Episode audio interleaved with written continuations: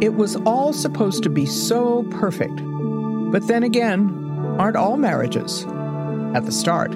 I was happy to to finally be married. I wanted to be married very much all my life, and I was looking forward to cooking and fixing up the house and cleaning and having children.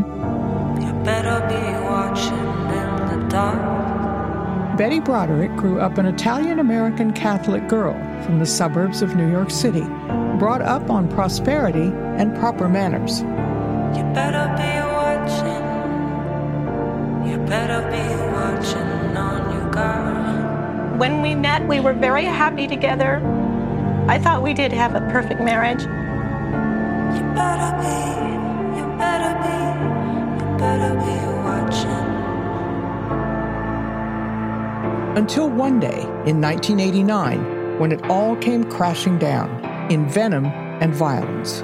Broderick broke into her ex husband's house in Hillcrest and shot him, along with his new wife, while they were sleeping. Mom called and said that she was in trouble, that she needed my help, and she said that she had shot my father. The once traditional housewife, Betty Broderick, now a murderer, and a furiously unrepentant one at that. I did bring the gun as a way to make Dan and Linda listen to me.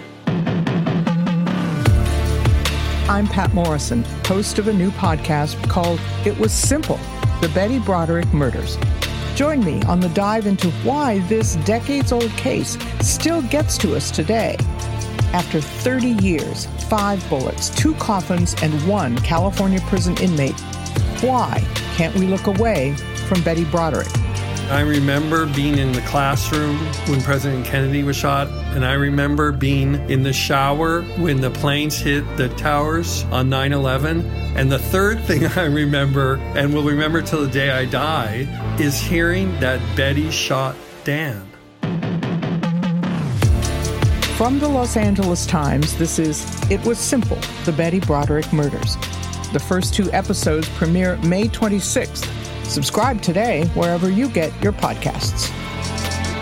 I never made a conscious decision to ever hurt anybody, much less kill anybody.